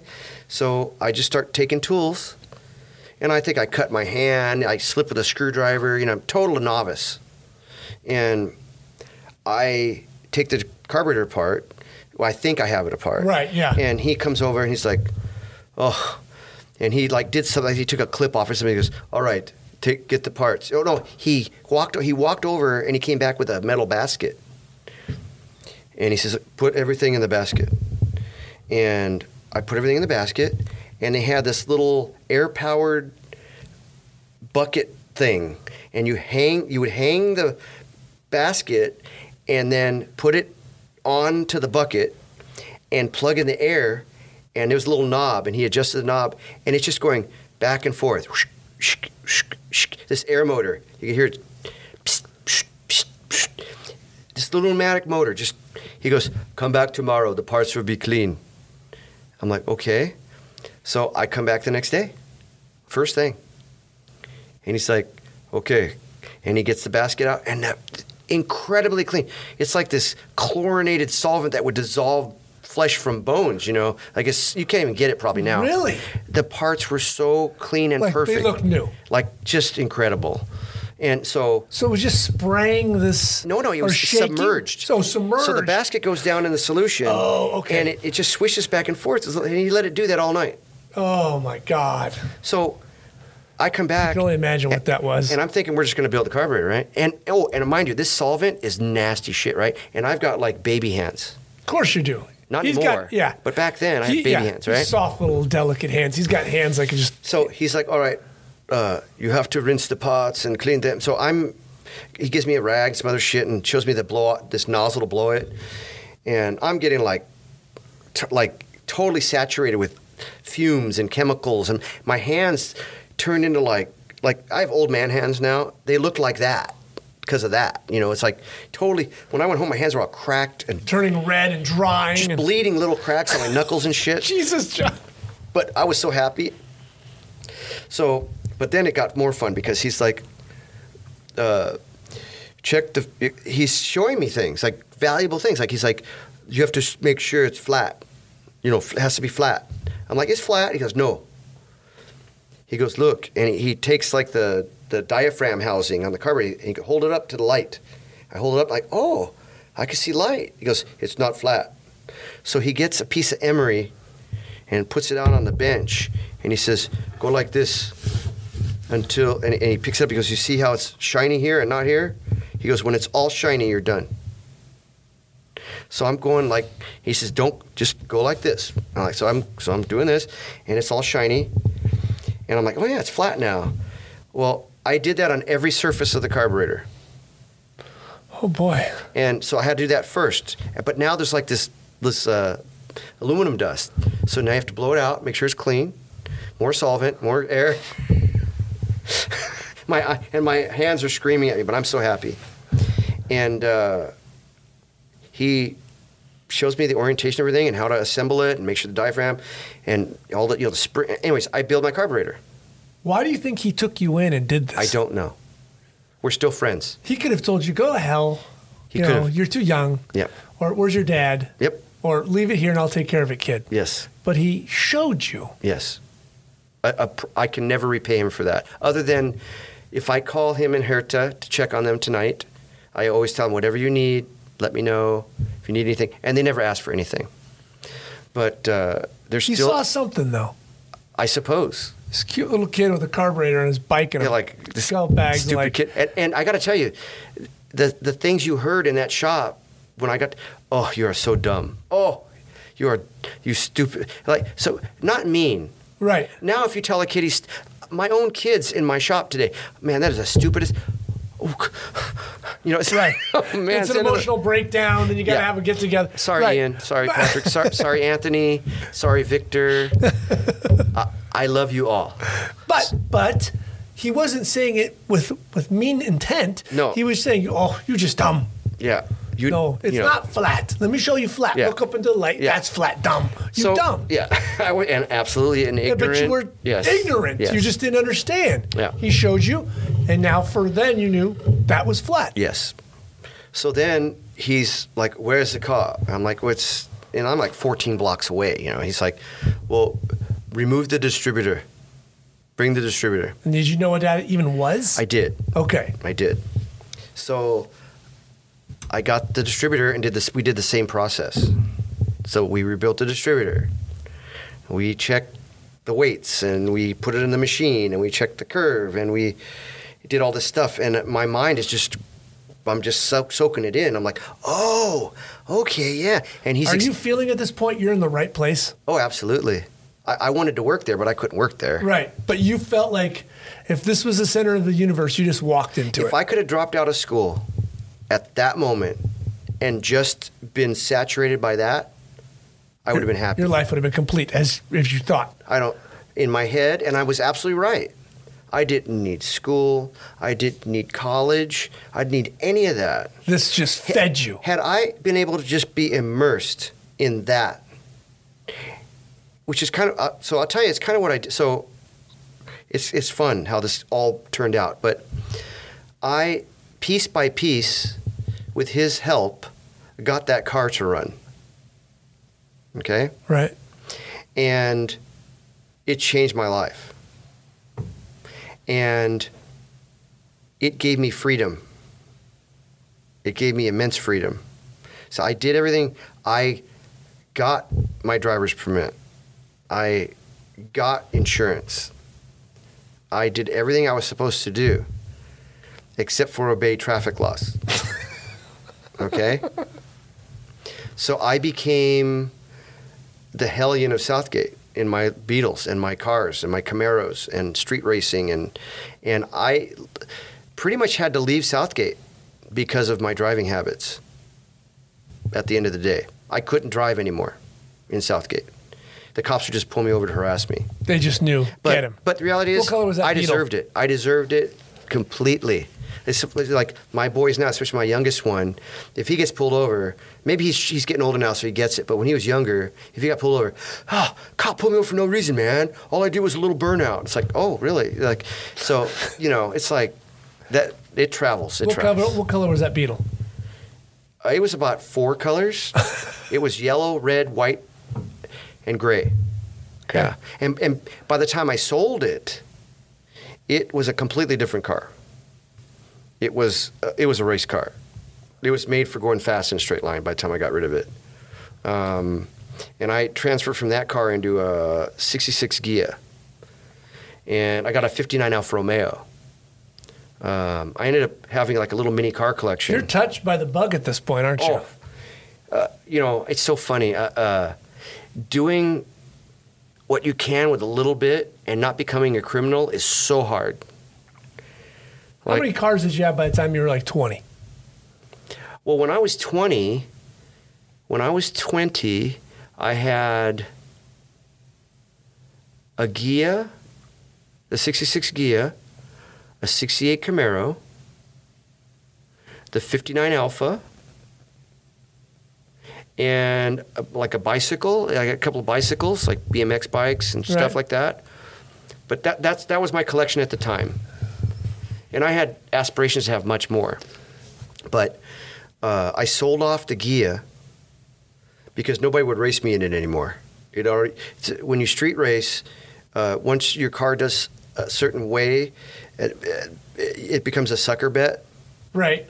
So that car had become ineffective. So I'd moved on to the Camaro, and I was in love with the Alfa because Alfa was a fun handling, fun car, and um, I didn't realize that I didn't what I hadn't driven a Porsche really a lot yet. Uh, I had driven Mike's Porsches, and I loved them, but they were unobtainable. I mean, forget about it.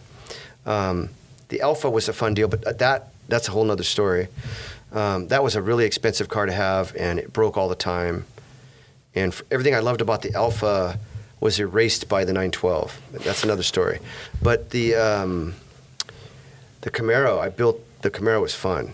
The- I I incrementally made that into a machine, and I eventually it got wrecked. Um, but uh, I have to say, I never wrecked a car.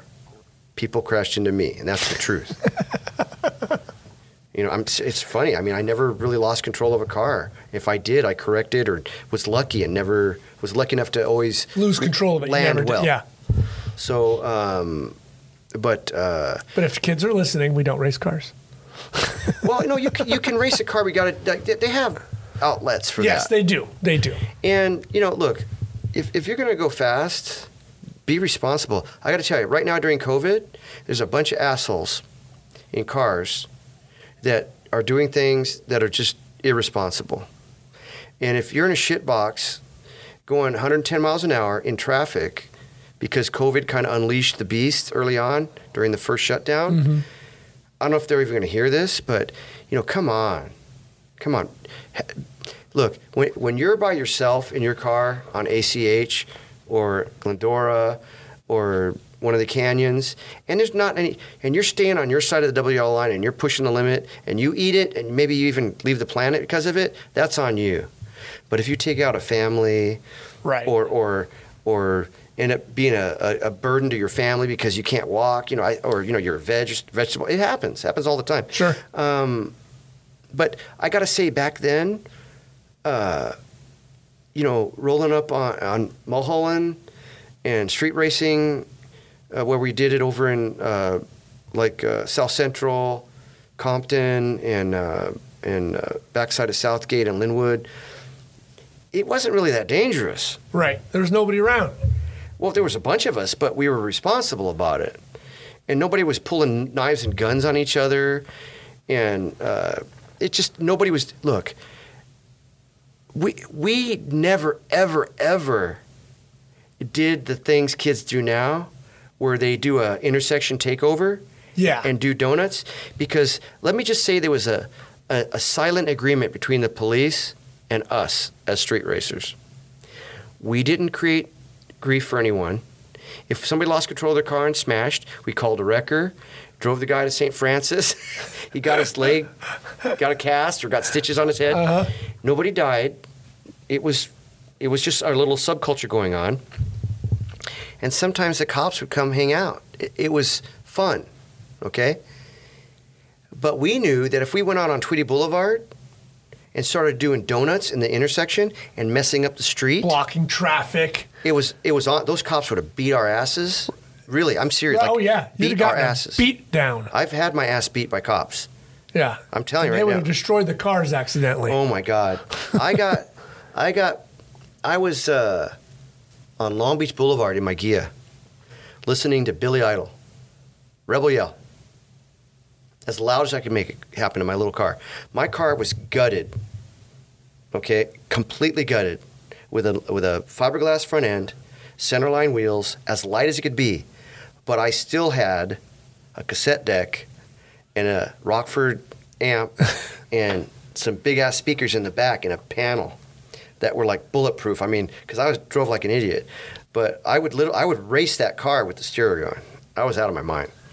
But I uh, went up to meet a girl who lived off of Long Beach Boulevard uh, there in Southgate after work. I worked, and uh, people used to jack cars back then. Like if you're in a bad neighborhood at night, people would get out and they they would jack your car. Sure. Get out of the car. They have a knife or whatever, and uh, they take your car, leave you standing there. And my Ghia was a pretty well known little car, and I I'm on Long Beach Boulevard. It's kind of late at night, and I cut through I cut through a gas station because there was a bus blocking my right hand turn, mm-hmm. just sitting there. So I cut through a gas station. Well, I came out of the gas station, and all of a sudden I see this car come out of the gas station that I didn't see, and it's following me. So I changed lanes. It changed lanes. I changed lanes again. It changed. I'm like, who the hell is this? And my stereo's blasting, and I got you know, like you know shitty glass in the car, and all I see is like these two silhouettes in this sedan, and I'm like, they're gonna jack me. So I, I come up to a light, and the doors open on the car. I'm oh I'm gone. So I punched the car, and I got these skinny little center lines in the front, and the biggest meats I could fit in the back of the Ghia. Right. It's not made for handling, but I'm decent at the wheel. I take off, blow through the red light. I looked. I'm like, oh, and there's nobody. So I go. I got a, I got enough room to get through. So I blow the red. But there's traffic coming. Uh huh. The car behind me just goes for it. All I see, I'm looking in my mirror. I see cars spinning out, like dust and shit, debris. I'm like, oh my god, cause an accident. But that car keeps going. I'm like, oh man. So I cut down some side streets, and I'm driving as fast as I can, and so are they. And I turn on onto another side street heading towards Southern, which is a main thoroughfare that'll take you all. It's between Firestone and Imperial. Yeah. Right. Southern is the main thoroughfare, and it's a big, wide street. And I'm the top speed of my Ghia was like 105 miles an hour, but it would do it really quick, like bah bah. Yeah, clo- uh, the gears were really. It was a powerful little car, and I'm topped out as fast as the car will go, and I'm on Southern, hauling ass. Um, But I remember before I turned on to Southern, I saw something happen. I didn't know what it was. Well, what had happened was those cops, when I had turned on to that side street, they lost control. Oh boy. And they were cops. It was cops in an unmarked car. It wasn't somebody trying to jack me. Right. So now I've got two detectives that were on some stakeout doing some thing, decided to be Superman. Right. Patrolman all of a sudden. And now they've watched me blow a red light, cause an accident. Now they've wrecked their car.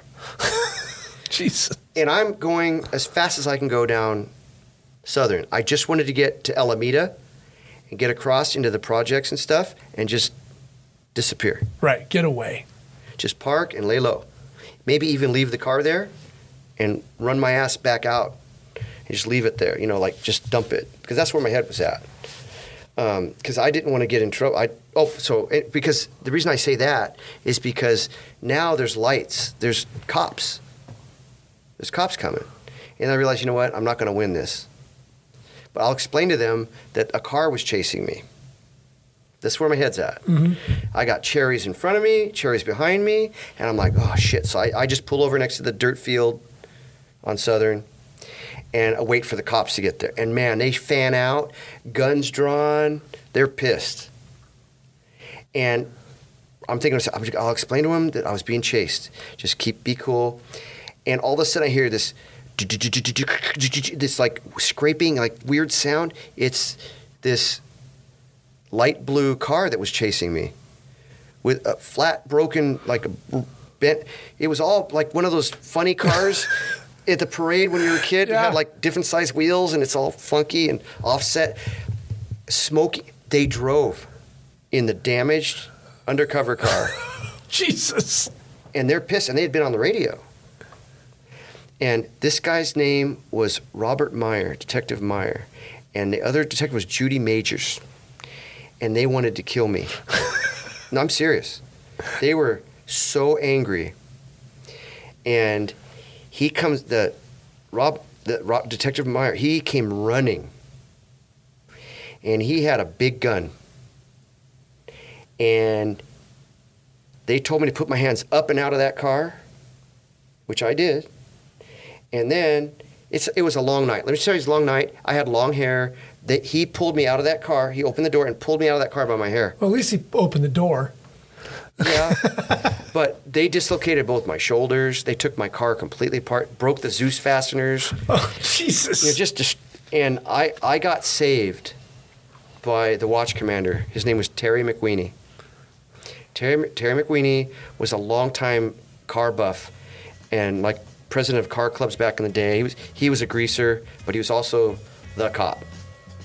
And he heard my name come over because he knew who I was, and he came. He saved me.